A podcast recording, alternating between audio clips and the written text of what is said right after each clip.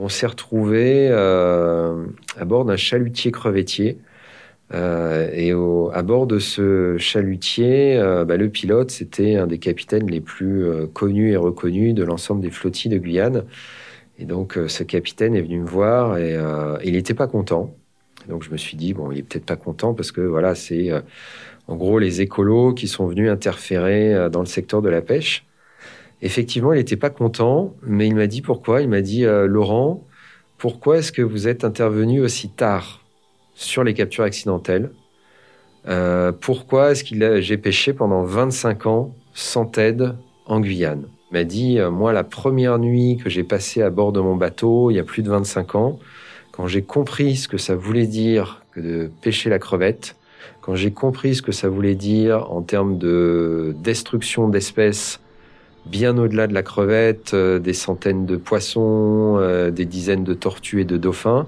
Je n'ai pas dormi les premières nuits que j'ai passées à bord de mon bateau, tellement j'étais choqué de l'impact que notre euh, pratique avait sur l'environnement.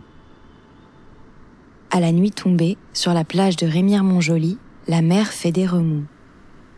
Parfois, on voit la mer se fendre et en sortir péniblement un animal préhistorique maladroit sur le sable. À la lumière de la lune, la tortue se hisse sur la plage, cherche le sable qui lui convient le mieux, ni trop humide, ni trop sec, et creuse. Creuse jusqu'à ce que ses nageoires postérieures lui indiquent que oui, c'est bon, elle peut pondre. Là, elle soulève ses pattes, les repose, inspire, pond, expire, et recommence. Elle rebouche ensuite son trou et tourne sur elle-même tasse le sable sur plusieurs mètres pour faire illusion, pour qu'un œil affûté ne puisse jamais trouver son nid. De temps à autre, une larme coule sur sa petite tête. Les pleurs de la tortue, c'est le signe de son inadaptation à la plage, elle qui a besoin de l'eau, de la mer. Alors, on la verra s'en retourner péniblement à la mer, laissant son nid sur la plage. Ce spectacle est de plus en plus rare, même en Guyane pourtant foyer de ponte de quatre espèces de tortues. Les populations de tortues marines sont en diminution drastique, elles qui pourtant ont plus de 150 millions d'années et ont surmonté toutes les crises climatologiques. Chaque année, partout dans le monde, des centaines de milliers de tortues marines meurent noyées dans les filets de pêche côtière ou dans les chaluts des pêcheurs crevettiers. Aujourd'hui, un épisode en immersion dans les eaux guyanaises, à la rencontre de ceux qui luttent jour après jour pour que les pêcheurs ne prennent plus de tortues dans leurs filets. Un épisode vecteur de changement global qui donne espoir. Oui, on peut changer les choses et faire que chacun en sorte gagnant. Un épisode avec Laurent Kell, responsable du bureau Guyane au WWF, Damien Chevalier, chercheur au CNRS, et Tony Nalovic, ingénieur à au comité régional des pêches de Guyane. L'effet panda, c'est le podcast où l'on rejoint l'engagement des acteurs sur le terrain, où l'on part en exploration de la nature sauvage que l'on s'attache chaque jour à protéger. L'effet panda, un podcast WWF.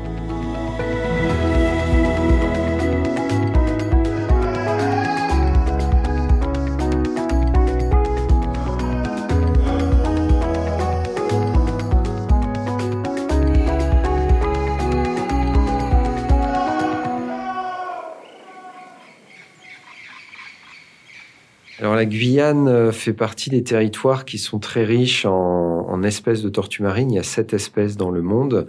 Et en Guyane, on peut en trouver quatre chaque année, euh, quatre espèces différentes qui viennent pondre.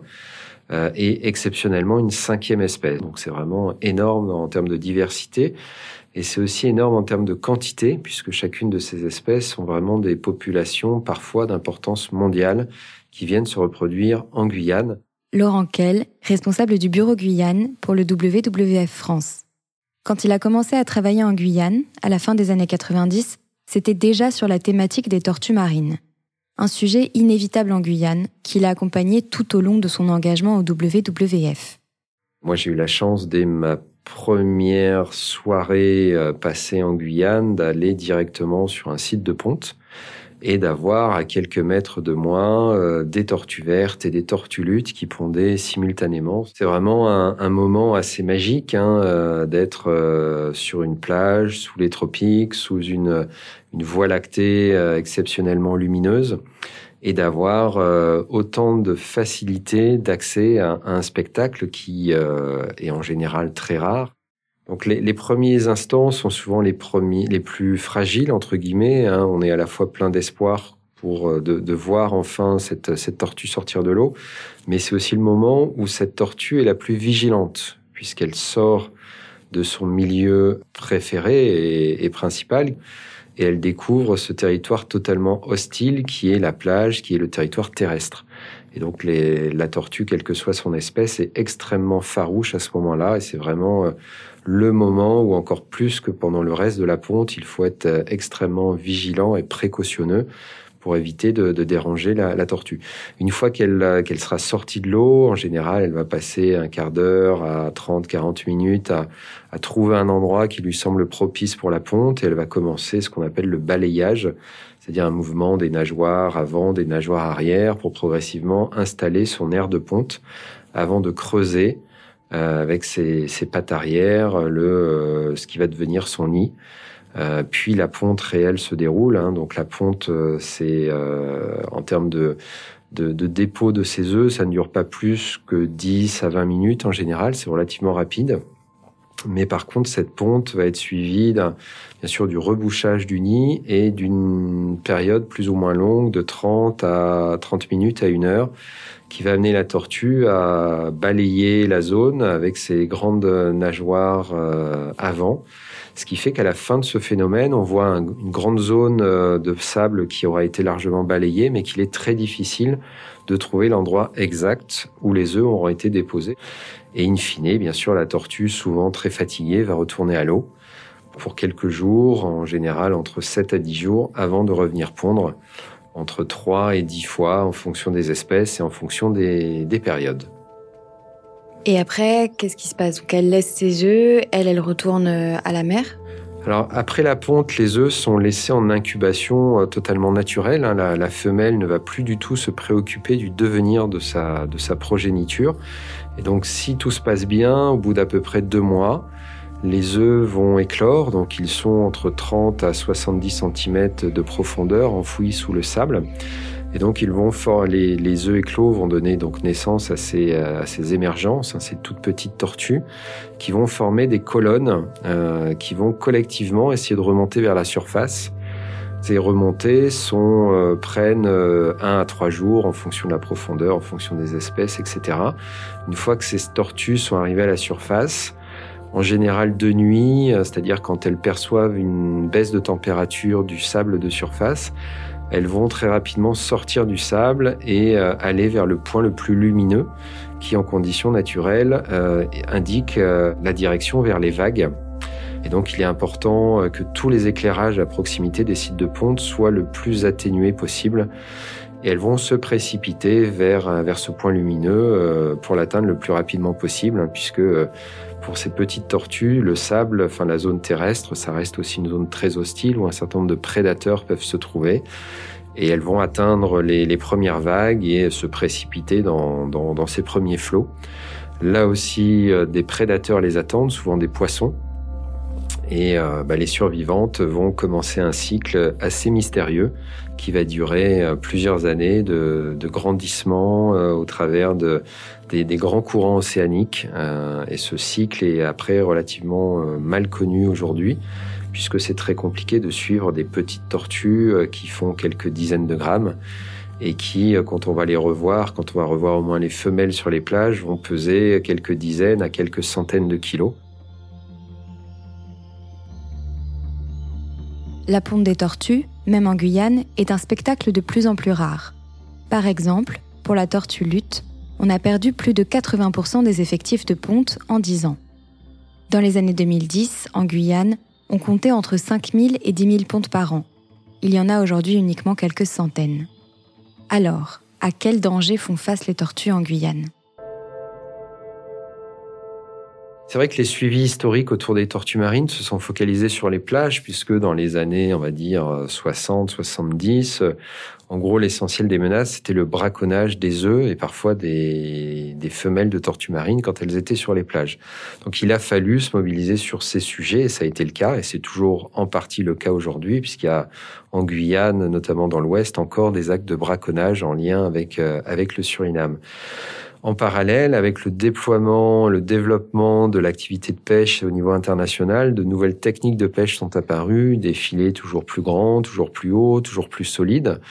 Et ces filets sont devenus parfois de véritables barrières euh, entre les tortues marines et leur zone de ponte, par exemple. Hein. C'est le cas très concrètement dans l'estuaire du Maroni, euh, qui est partagé entre le Suriname et la Guyane, où euh, par moment, du fait de la pêche illégale, on a euh, plusieurs kilomètres de filets qui sont déployés juste en face des sites de ponte de, de la tortue-lutte.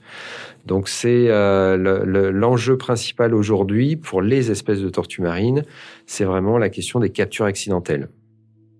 Les captures accidentelles, c'est le nom de tout ce qui est attrapé dans les filets des pêcheurs et dont ils ne veulent pas. Grands vertébrés, comme les dauphins et les requins, raies, tortues ou même poissons pour les pêcheurs crevettiers de Guyane.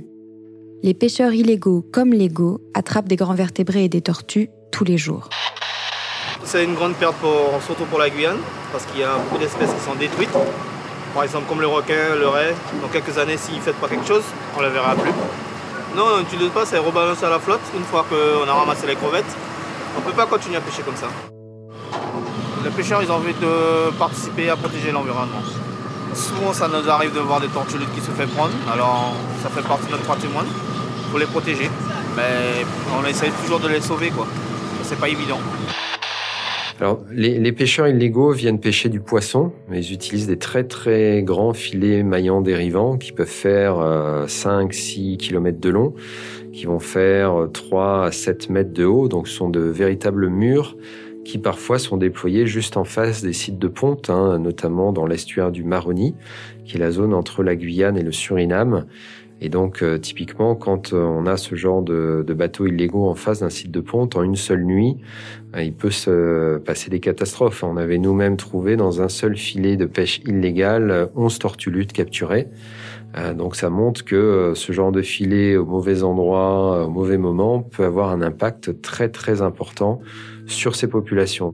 En parallèle, on a par contre la chance de pouvoir collaborer avec les pêcheurs de Guyane sur l'identification de solutions et c'est ce qu'on a fait avec les, chalutiers crevettiers, donc une, une flottille euh, semi-industrielle basée, euh, basée en Guyane et qui euh, était euh, indirectement responsable de d'à peu près un millier de captures accidentelles de tortues olivâtres chaque année au large de la Guyane.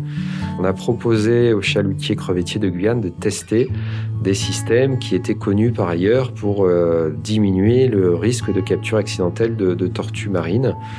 Et donc c'est un projet que l'on a euh, mené euh, il y a à peu près une dizaine d'années maintenant. Donc l'idée, ça a été de, de tester en bassin d'essai différents dispositifs d'exclusion des tortues qui s'appellent des dispositifs TED. Donc on a bénéficié d'un appui technique de l'IFREMER sur ces premières phases.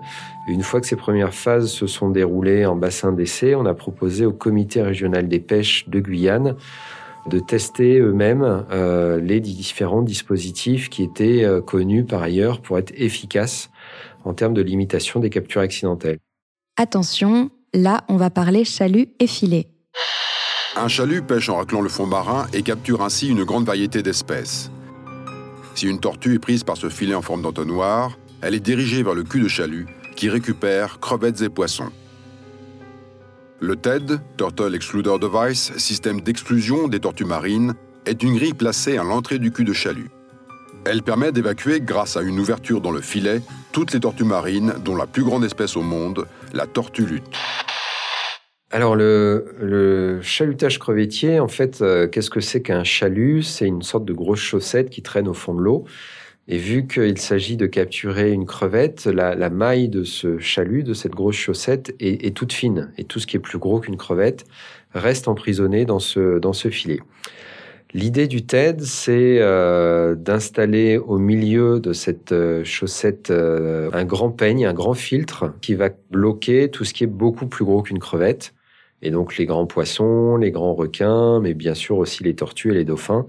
Et cette grande grille amène progressivement ces, ces, captures accidentelles à glisser jusqu'à un, un sas d'évacuation le, fait de gagner en sélectivité, hein, c'est-à-dire pour les pêcheurs de ne capturer que ce qu'ils euh, cherchent réellement à capturer, c'est vraiment du gagnant-gagnant. Ça leur permet euh, souvent de travailler, enfin d'avoir une pénibilité limitée euh, à bord, d'avoir un risque limité aussi d'exposition à des espèces potentiellement dangereuses comme des raies ou des requins. Ça leur permet aussi d'avoir des espèces ciblées de meilleure qualité parce qu'elles sont moins écrasées par les captures accidentelles que euh, quand ils pêchent de façon non sélective. Ici, tout a été question d'écoute mutuelle entre les acteurs du WWF et les pêcheurs guyanais. Ce que l'on cherche, c'est la durabilité des pratiques de pêche. C'est un travail conjoint qui a été mené en Guyane pour tester et adapter le dispositif TED aux chalutiers. Laurent et le WWF ont bénéficié très tôt du soutien sans faille de Tony Nalovic, biologiste marin qui travaille au CRPM le Comité régional des pêches maritimes de Guyane. Tony a su convaincre de l'efficacité du TED et mobiliser les pêcheurs guyanais sur ces nouvelles pratiques. D'abord d'un chalutier qui pêche à crevette en Guyane, souvent on prend d'autres prises qui accompagnent la crevette qu'on cible. Ces prises n'ont aucune valeur économique puisqu'on les rejette, c'est une grande perte pour tout le monde. On trouve souvent parmi ces, prises des requins, des raies, euh, des poissons qui ont une valeur économique pour la pêche côtière et des tortues marines.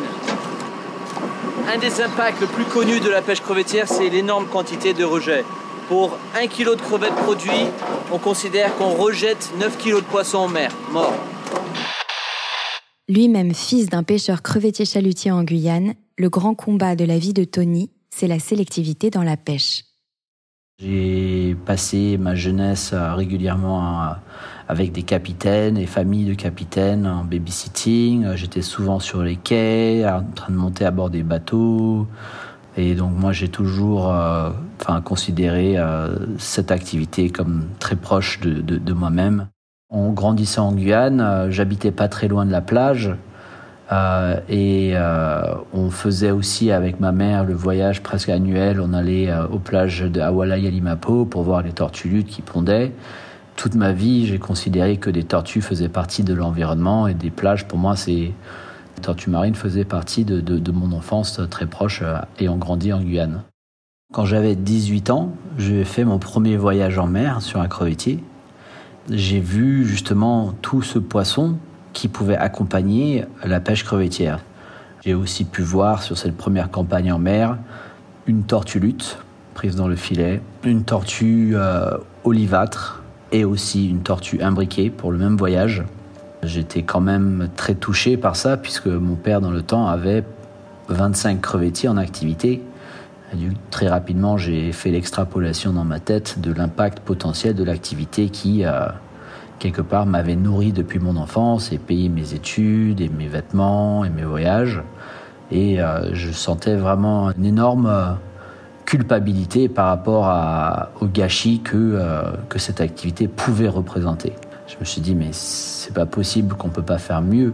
Et du coup, c'est vraiment ce moment-là où j'ai, je me suis dit dans ma tête, bon, je vais pas juste être biologiste marin, mais je vais être biologiste pour résoudre des questions de ces captures. Je savais pas que ça s'appelait des captures accidentelles ou qu'il y avait des questions de rejet. Je savais juste que c'était du gâchis et euh, du coup j'ai poursuivi mes études avec en tête l'idée de pouvoir revenir euh, et travailler sur ce thème-là.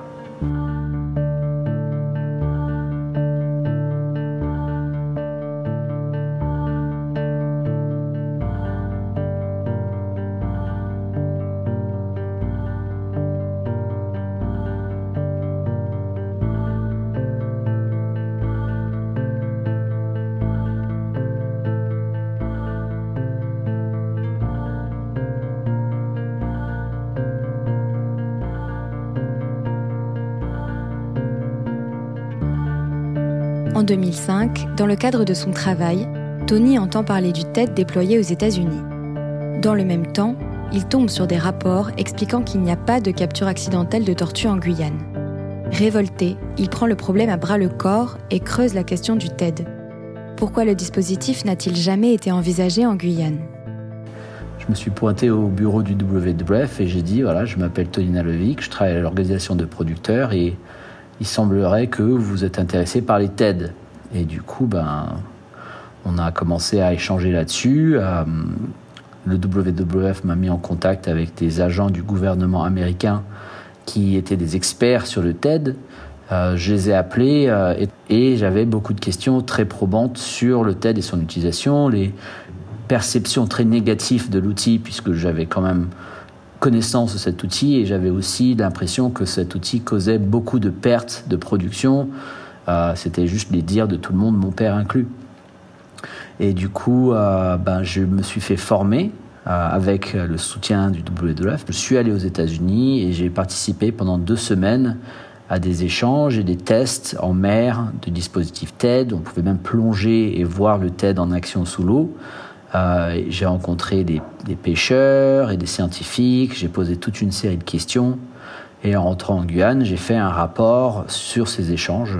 Euh, à partir de là, on a commencé à mettre des TED dans les chaluts et puis voir ce que ça donnait en mer. Tony revient des États-Unis avec le TED, mais ne s'arrête pas là. En protégeant les espèces marines, on peut aussi aider les pêcheurs. C'est déjà bien de ne plus attraper de tortues ou de grands vertébrés. Mais pourquoi est-ce qu'on n'essaierait pas de ne pêcher que des crevettes? L'histoire, c'est que on avait vu que bon, le TED pouvait exclure des tortues, certains très gros animaux comme des grosses raies, mais qu'en général, il n'y avait pas une grosse différence de capture entre le TED de base et euh, pas de tête du tout. Et du coup, il y avait quand même ce problème de beaucoup de poissons. Et les capitaines, on disait, tu sais, c'est très bien ce, ce TED, mais pourquoi est-ce qu'on ne fait pas quelque chose pour aussi utiliser ce TED pour se débarrasser du poisson? Et du coup, euh, on a décidé de commencer à jouer avec des espacements réduits entre ces barreaux. À partir de là, Tony, le comité des pêches, le WWF et les crevettiers chalutiers mènent une série de tests pour voir les effets du T-TED. En temps réel et en conditions, les crevettiers chalutiers pêchent avec et sans T-TED dans les eaux guyanaises. Lorsque les filets sont remontés, le pont est divisé en deux pour séparer les prises de chaque chalut. Celui à gauche a pêché avec le T-TED, celui de droite sans.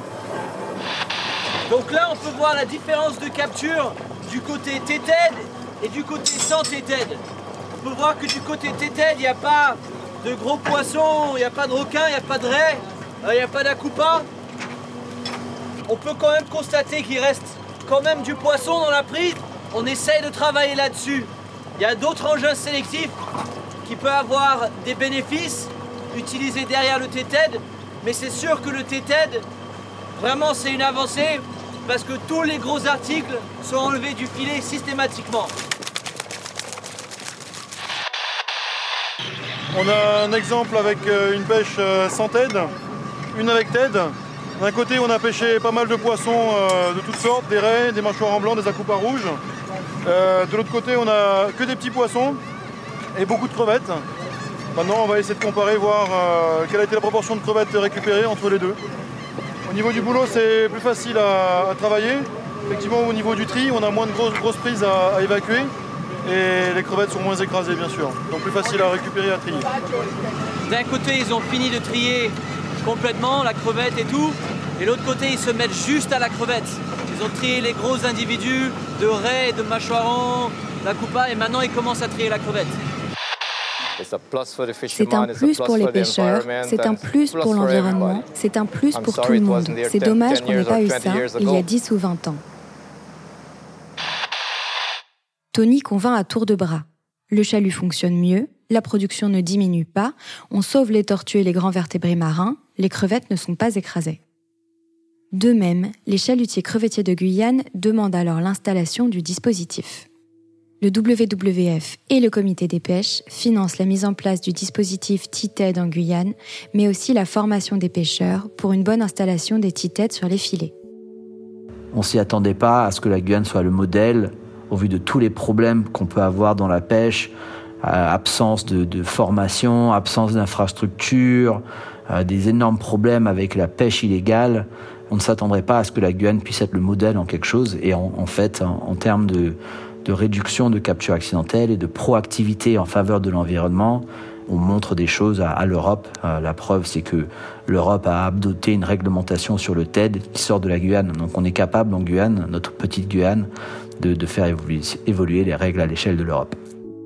Ça veut dire que, que quand ça marche, ben, il n'y a pas besoin de forcer les gens à faire des choses et que si, si on s'y met ensemble, si on met les meilleurs technologistes et les meilleurs moyens de communication ensemble sur ce type de projet, ben on n'est pas en train de vendre du pipeau, on est en train de vendre des choses qui, font du bien aux gens, qui font du bien à des pêcheurs et qui les rend très fiers de, de participer à ce genre d'initiative. Et justement, cette approche, donc cette collaboration qu'on a pu avoir avec le WWF, Aujourd'hui, maintenant, ça s'est déteint sur l'autre activité de pêche majeure en Guyane, l'activité côtière, où on retrouve des, des, armateurs et des capitaines qui sont très volontaires à vouloir euh, tester des nouvelles choses.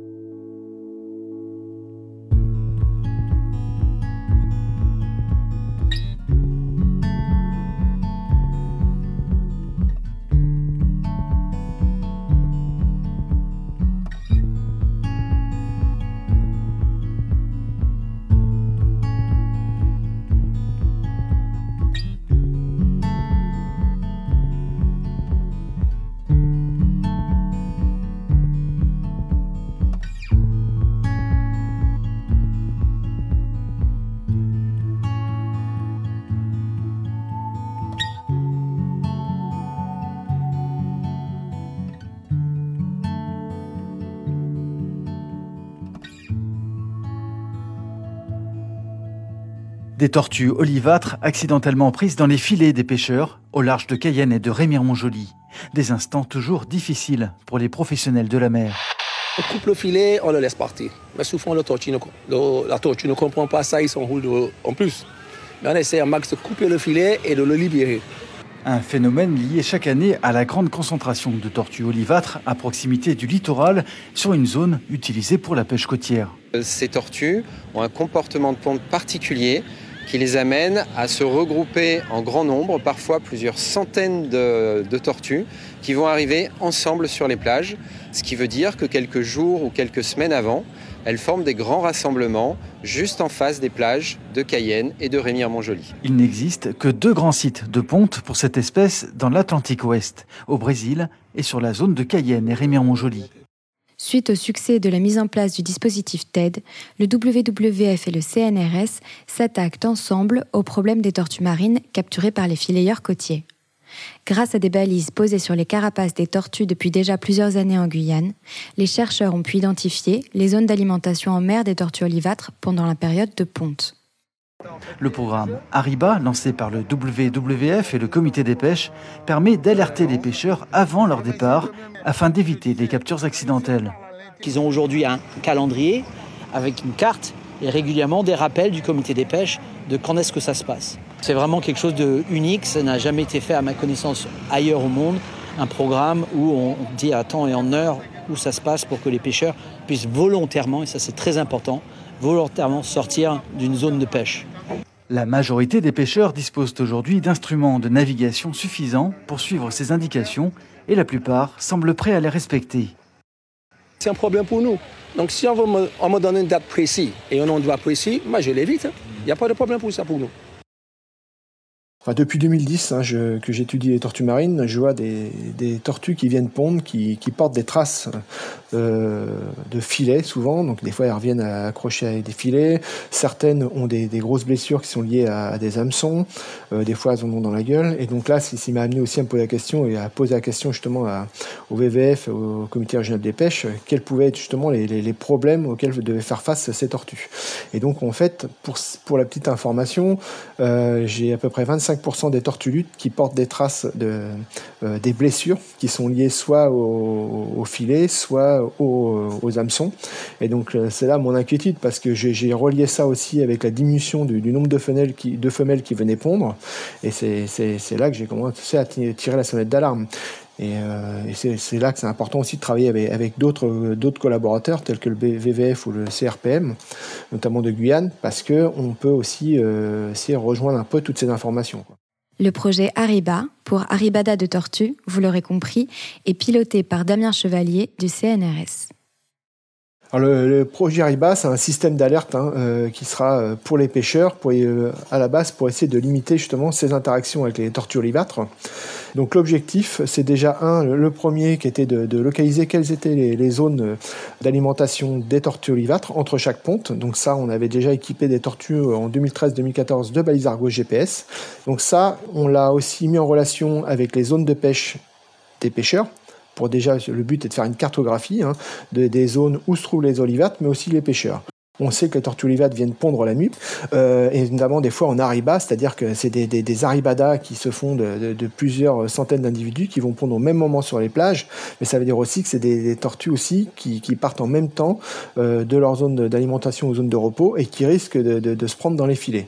Et c'est là que c'est important justement de, prévenir, de pouvoir prévenir les pêcheurs en disant attention, en fonction de, tels paramètres, euh, on est capable de prédire à quelques jours près au moment où il y aura des aribadades.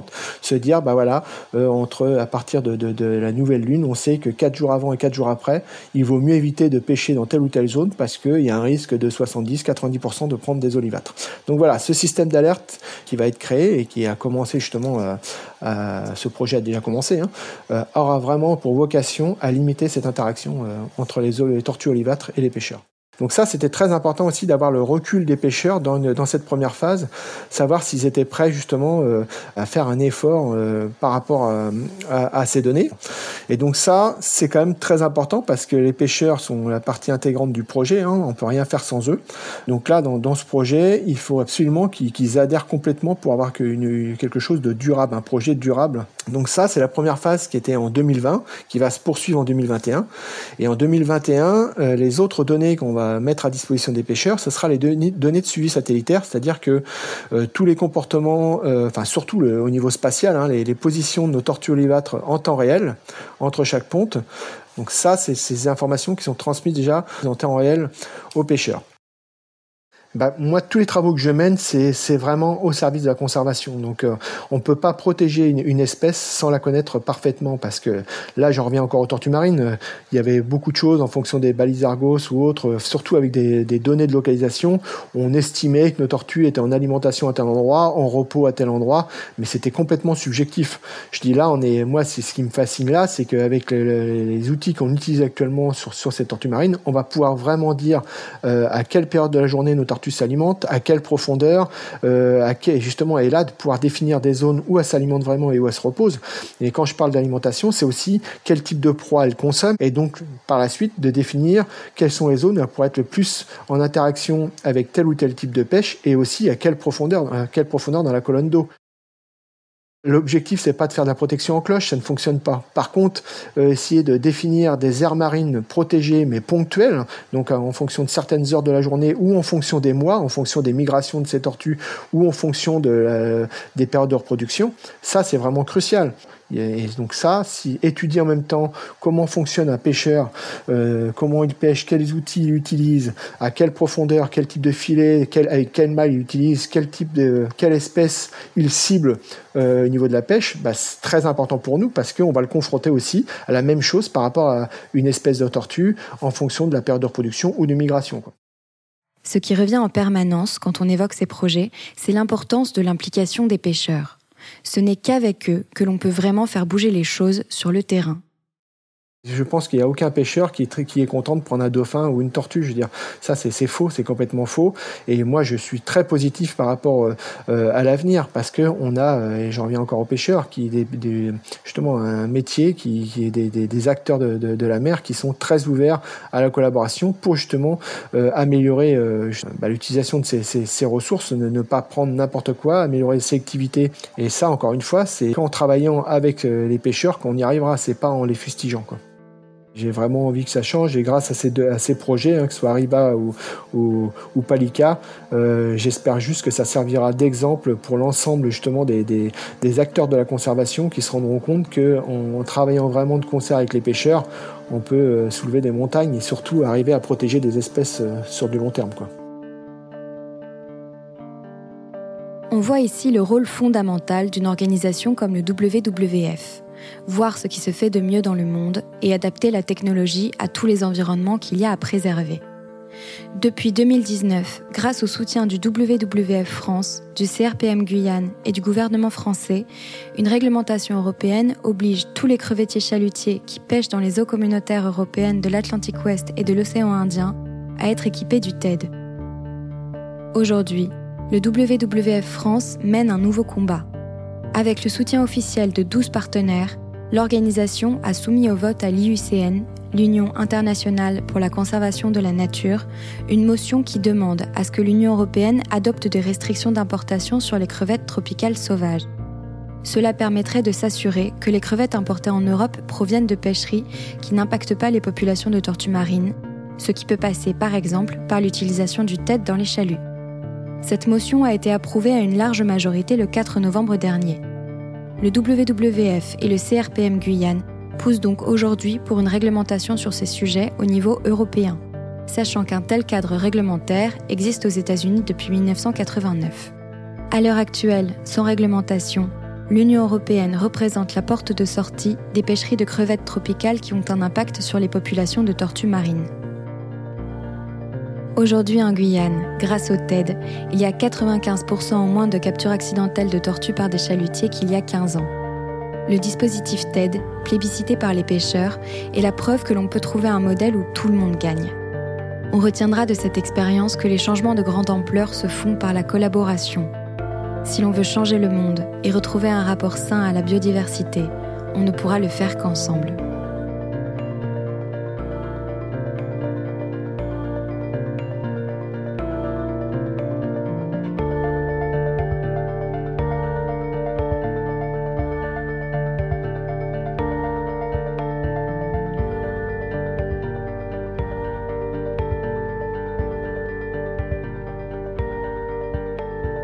L'effet Panda est un podcast créé par le WWF France, produit par Leozer Studio, réalisé par Chloé Vibo, mixé par Louis Martinez avec une composition originale de Jonathan Morali. Pour approfondir le sujet ou soutenir le WWF France, rendez-vous sur wwf.fr.